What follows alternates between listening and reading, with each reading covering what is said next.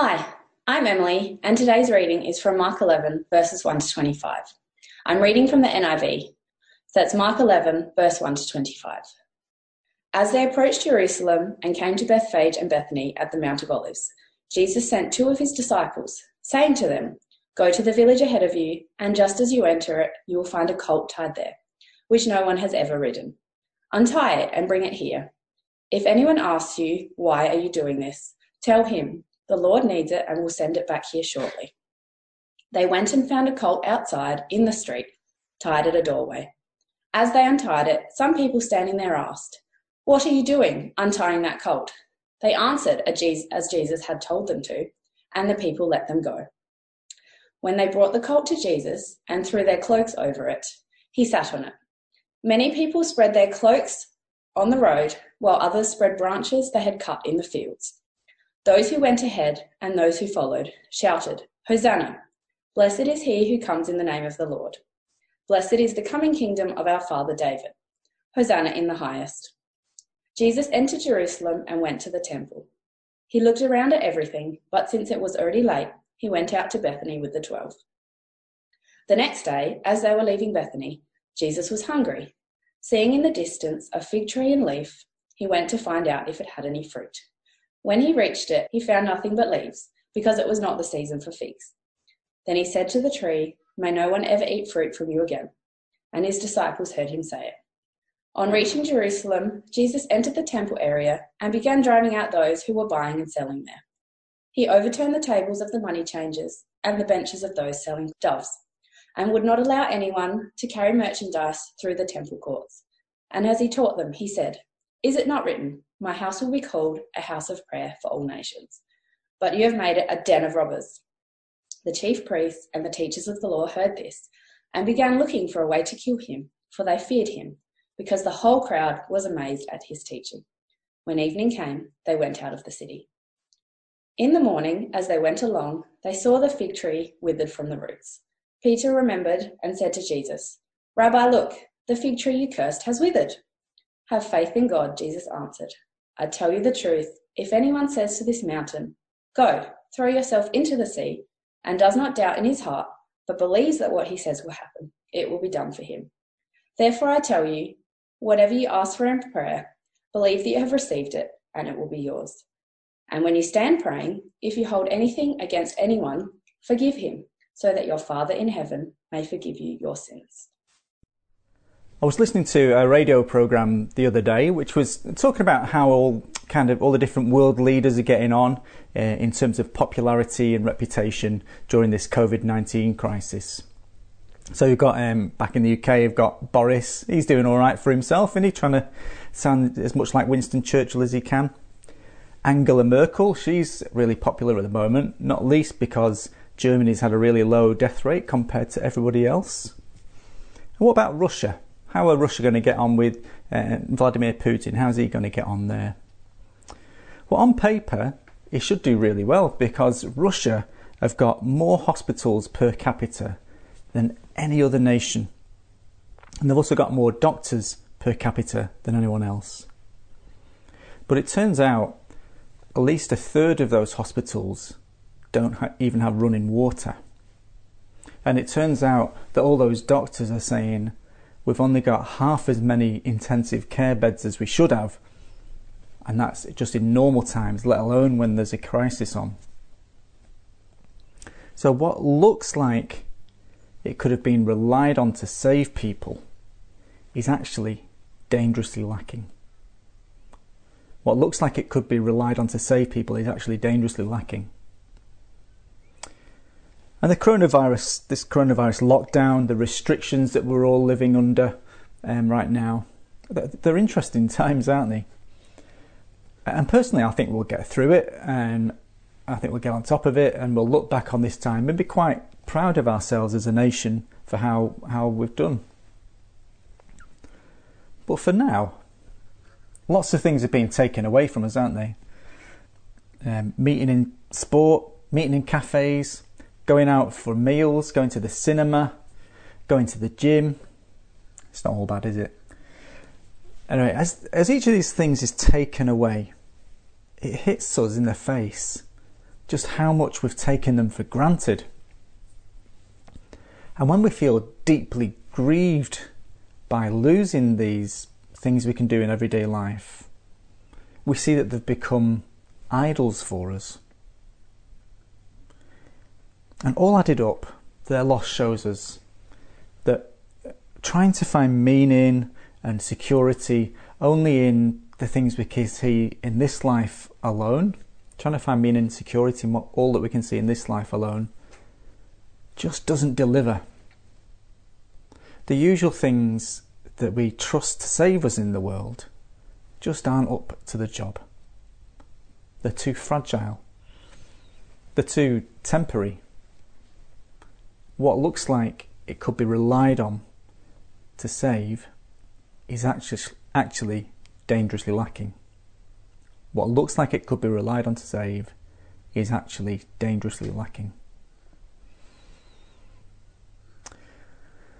On today's passage that uh, Emily read for us, Jesus is welcomed by the crowds of Jerusalem. But it's a Jerusalem that's relying on dead, going through the motions, religiosity. A Jerusalem that's quite pleased with itself says to itself, Look, it doesn't matter what we do, we've got the temple. God is on our side. Again, what looks like it could be relied on to save is actually dangerously lacking. Uh, there's an outline of this talk in your notes tab um, over on the right, uh, but three three headings, three sections: a grand entrance, a grand rejection, and a grand salvation. Grand entrance, grand rejection, grand salvation. And we'll look at how Jesus rejects the idea of presuming that we'll be all okay with God, being presumptuous. And we'll see how he tells us to actually get right with God. But first, he makes his grand entrance, our first heading. So Jesus' grand entrance, declaring himself publicly as the Messiah, God's rescuer king. And we get loads of details, don't we? Uh, and I love that we get to know not just that Jesus rode on a colt, and Mark specifically means a donkey here, not just that he did, but how he came to get this colt. And I just love how earthy and realistic it sounds. You know, the villagers saying to the disciples when they come for this donkey, uh, What are you doing tra- untying that colt? It's just what would happen, isn't it? Anyway, in this episode, this, these plans and getting the colt, Jesus is showing that he's in complete and deliberate control of his entering into Jerusalem on his terms, how he wants to. Jesus is purposely chosen to come to Jerusalem, um, coming knowing he's going to be rejected, he's going to suffer, and be crucified. Uh, and he chooses to do that to save us. And up till now, Jesus has been keeping his cards close to his chest and when people have been recognizing him as God's chosen one, the long promised Saviour King or Messiah, keep using that word Messiah, when people have recognized him as the Messiah, he's told them to keep quiet about it, although usually they don't. But now he's intentionally um, arrives at Jerusalem like a triumphant king in a really public way at the busiest time of year, at Passover, when every good Israelite would make the effort to make go on a pilgrimage to Jerusalem. So it'd be absolutely chockers. And he deliberately does it in a way which shows for everyone to see that he is God's rescuer king, that he is the Messiah. Uh, in the Old Testament, the prophet Zechariah talked about the Messiah coming. So Zechariah 9 9. Rejoice greatly, daughter Zion. Shout, daughter Jerusalem. See, your king comes to you, righteous and victorious, lowly and riding on a donkey, on a colt, the foal of a donkey. Ring any bells? Well, the crowd seem to recognize Jesus is the Messiah you see, at Passover, they would sing very particular psalms, this is called the Psalms of Ascent. Um, they're psalms especially written for the pilgrimage journey to Jerusalem. It's a bit like you always sing carols at Christmas, same principle. And they've ascribed one of these psalms, Psalm 118, that's about the Messiah, to Jesus as he enters. Verse 9 Those who went ahead, back in Mark now, verse 9, those who went ahead and those who followed shouted, Hosanna! Blessed is he who comes in the name of the Lord. Blessed is the coming kingdom of our father David. Hosanna in the highest heaven. Another prophet in the Old Testament, Malachi, said, uh, and you might remember this from when we looked at the very start of Mark's Gospel, um, Malachi chapter 3, verse 1. I will send my messenger who will prepare the way before me. Now that was fulfilled by John the Baptist. So tell us, Malachi, what happens next? Then suddenly the Lord you are seeking will come to his temple. The messenger of the covenant whom you desire will come, says the Lord Almighty. And sure enough, Jesus goes to the temple courts. So here he is, at long last, hundreds of years in the waiting. Uh, God's promised rescuer is at last at ground zero for God being with his chosen people, the temple. And here he is, Jesus, the Messiah, finally here. And he has a look around, decides it's a bit late, and goes back to the Airbnb he's got with his disciples. Now, we're not told what he saw when he looked around that evening, what he was stewing on overnight, but the following verses in that prophecy from Malachi give us a clue. So we just read verse 1, but verse 2 said, Who can endure the day of his coming? Who can stand when he appears? For he will be like a refiner's fire, a launderer's soap. He will sit as a refiner and purifier of silver. He will purify the Levites and refine them like gold and silver. So, in other words, Jesus has come to save people, but he also comes as judge. See, we've all broken our relationship with God. We've all, in various ways, loved ourselves more than we've loved Him. And throughout Mark's Gospel, we've seen Jesus uh, come to put that right for anyone who will trust in Him, anyone who will put their faith in Him and believe Him. But we've also seen Him bring judgment against those who will reject his offer. And that's what Jesus did back then. That's what Jesus does now. Every time we tell people the good news about Jesus, we share the gospel about him. And that's what he'll do once and for all in the future. With this entry into Jerusalem, Jesus partly fulfills what those Old Testament prophets said. He is God's king coming home, and his rule has started. But you don't need a COVID 19 crisis to know that his kingdom isn't fully here yet. But he has promised to return to settle everything once and for all.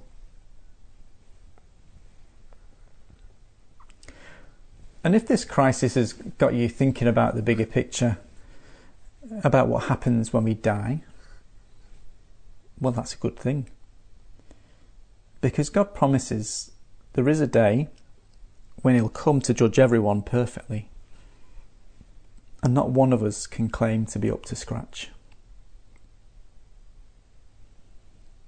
But Jesus offers us rescue. Jesus rescues us into God's family. And He's the only one that can give us that rescue. We'll see how we can know that rescue, or how we can know that salvation in our last section. But for now, Jesus has got business at the temple. a grand rejection. That's our next heading a grand rejection. And it all begins in verse 12, uh, verses 12 to 14, with a run in with a fig tree. Now, here's the late great Terry Jones uh, talking about when Monty Python were writing The Life of Brian. But then we all went away and did our research and we started reading the Gospels again. And uh, I think all unanimously came to the conclusion well, you know, Christ wasn't a bad bloke, really. There's not a lot you can uh, make fun of. I mean, I would quarrel with him on a few occasions. I think he, I think he was didn't do right by some of the fig trees in the world. I think he did blast them a bit, and I think that was a bit wrong of him. And some of the swine, I think he shouldn't have treated swine like he did. But generally, he was a good bloke, and so you know, we felt well, we don't have any quarrel with Christ. Uh, we're rather on his side. Why has Jesus got it in for this fig tree? Now, I'm no gardener, but the experts tell me that um, figs usually grew before the leaves appeared. So, Jesus seeing this tree at a distance, uh, looking at it from a distance, albeit out of season, as Mark says, this tree looks like you'd find a load of figs on it. It looked like a fruitful tree. But on closer inspection, it hasn't got anything. And Jesus says, May no one eat fruit from you ever again. In other words, even though you look great, you aren't delivering what you're supposed to, so your fig growing days are over. And sure enough, verse 20 In the morning, as they went along, they saw the fig tree withered from the roots. And this is another example of a sandwiching mark. So the fig tree is the bread that tells us how to understand Jesus' actions and words in the temple in between. So, just to explain the temple, you know, for Israel, the temple was really important. See, they were God's chosen people. They had a special relationship with Him, and nothing showed that off more than the temple. So, this is my favourite building in my hometown of Manchester. It's got a beautiful dome in the middle of it. It's got this, you know, 30s Art Deco architecture, and it's just a library. And what about Adelaide? What's Adelaide got? Well, there's the Mall's Balls, mm-hmm. Adelaide Oval. That's quite impressive, I suppose. And of course, there's the most spectacular building, Magic Mountain, classic. Well, Jerusalem had the house of the creator of the universe in the middle of town. But Jesus had time to sleep on what he saw last night, and he's not impressed. God Himself has turned up in person at his own house of prayer and has found a car boot sale in there. So Jesus brings in his own lockdown restrictions, doesn't he? Verse 15. On reaching Jerusalem, Jesus entered the temple courts and began driving out those who were buying and selling there. He overturned the tables of the money changers and the benches of those selling doves, and he would not allow anyone to carry merchandise through the temple courts. You see, the temple courts were kind of um, the outer area where non Jewish people were supposed to be able to come and worship God. In a kind of architectural parable of the end of the end of time, when the nations will come to worship God. See, Israel were God's special chosen people, but they were chosen with a purpose in mind. The purpose was to minister God to the nations, to be a blessing to them. And Jesus reminds them of this. Verse 17. And as he taught them, he said, Is it not written, My house will be called a house of prayer for all nations? See, the temple was supposed to be part of non Jewish people's story with God. And instead, it had become a place to rip them off. And not only are the Israelites keeping the nations away from God, the crowds and the religious leaders have got really presumptuous about their standing before God. Jesus quotes another prophet to them, the prophet Jeremiah, verse 17, describing the temple. But you have made it a den of robbers. So, just like the people in Jeremiah's day, they think, oh, look, as long as we've got the temple, you know, God's house, we're fine. Uh, you know, we can go through the motions, pay a bit of lip service, and, and God will be kept happy. And then we can just sort of please ourselves. The temple that looks so good from a distance, like the fig tree, isn't doing its job. It isn't bearing fruit of genuine heart faith. And like the fig tree, Jesus rejects it. The days of the temple being the way people can draw near to God are over. It's over for the fig tree, it's over for the temple.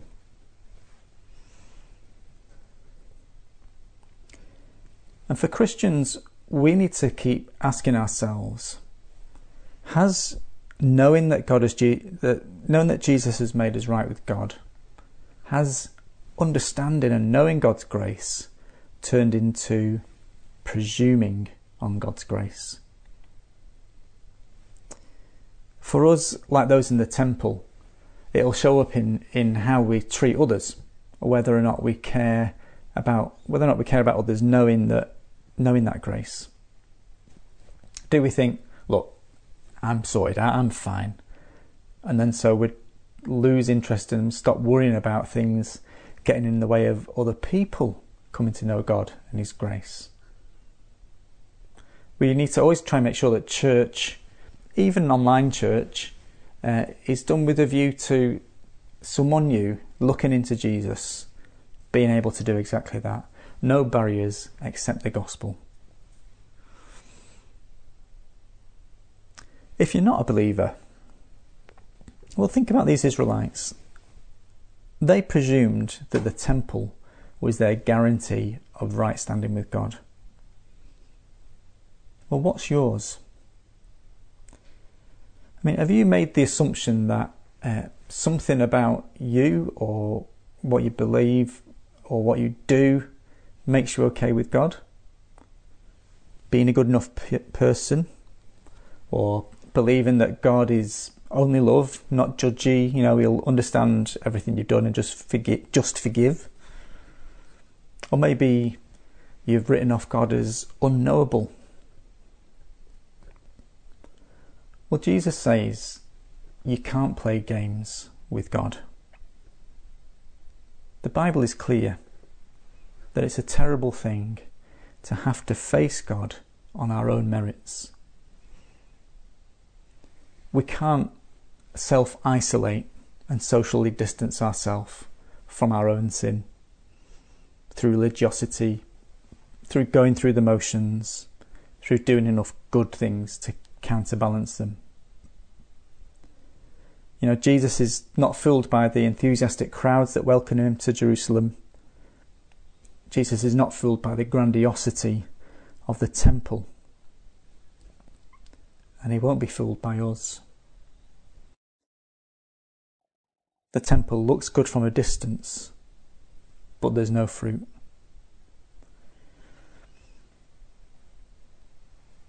So, what's the answer then? If God's Messiah has turned up at the temple and rejected it, well, how is anyone supposed to get right with God? Be close to God? Well, Jesus preaches a grand salvation our last heading, a grand salvation. a grand salvation that on, on first reading sounds too good to be true. So, chapter 11, verse 22. Have faith in God, Jesus answered.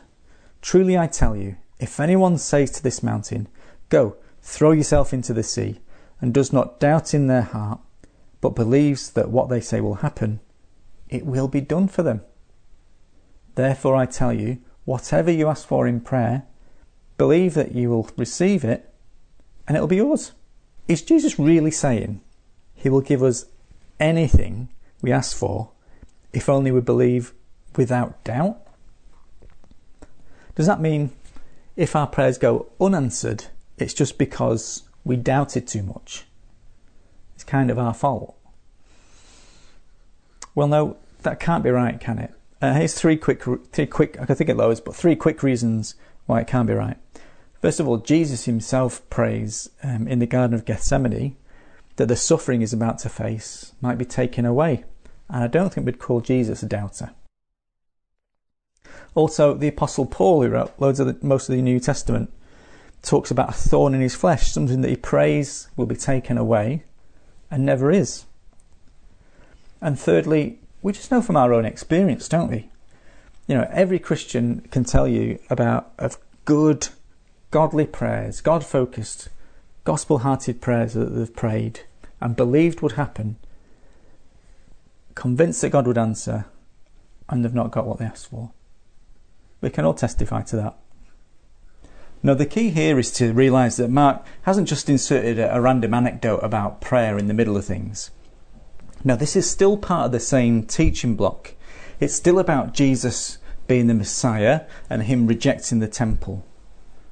And this passage started in verse 1 at the Mount of Olives, and now in verse 23, this mountain is talking about that too. Jesus is referring to Zechariah's prophecy again.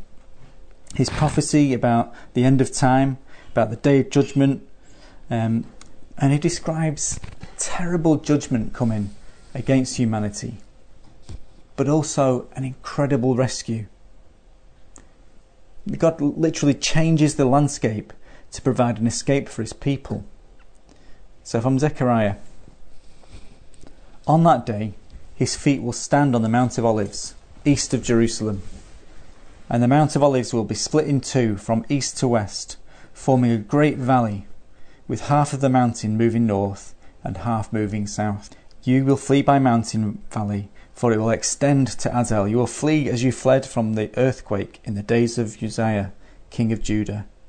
Then the Lord my God will come, and all the holy ones with him. Jesus is saying, God is willing to move mountains to save you. Look, going through the motions in the temple isn't going to save you. The earthly military king that you've been waiting for isn't going to save you. Your problem's much bigger than that. Our problem's much bigger than that. It's mountain sized. But God is willing and able to do the impossible. Uh, verse 24 begins, therefore. So, with all that promise of salvation in mind, have faith, trust God to save you, and ask Him to do it. See that mountain language? It shows us just how uh, huge the problem between us and God is, how serious it is. It's the problem of sin. That's our prideful, rebellious, uh, self serving rebellion against God. And what God is doing through his rescuer King Jesus is huge to overcome that. And when we get there, when our, when our eyes are opened to how great our need for God's grace is, how much grace we need, we understand that verse 25, our need to be forgiven and whether or not we get that shows up in how we treat others, our willingness to extend grace to them. So, whether you're a believer or not, the invite from Jesus is the same have faith. And that's not building up some kind of faith superpower in yourself. No, uh, faith is, and faith is not like as somebody like Dawkins would say, deciding something is true despite evidence to the contrary. Now, faith in God, faith in His Saviour King Jesus, is following the evidence trail that Mark has laid out for us and saying to Jesus, I, I believe you. And I let go of myself and I hang on to you. So say that to Him. Say to God, I trust you with my life. I, I believe you when you say you can save me from, from what I deserve for my sin. say to God, Look, I've got legitimate worries and concerns about all this COVID 19 business, but I trust that you've got it in hand. And I trust that even if it kills me, everything will be alright in the end because everything is alright with you. Being in right relationship with God, the very thing you and I were made for, it isn't about a temple.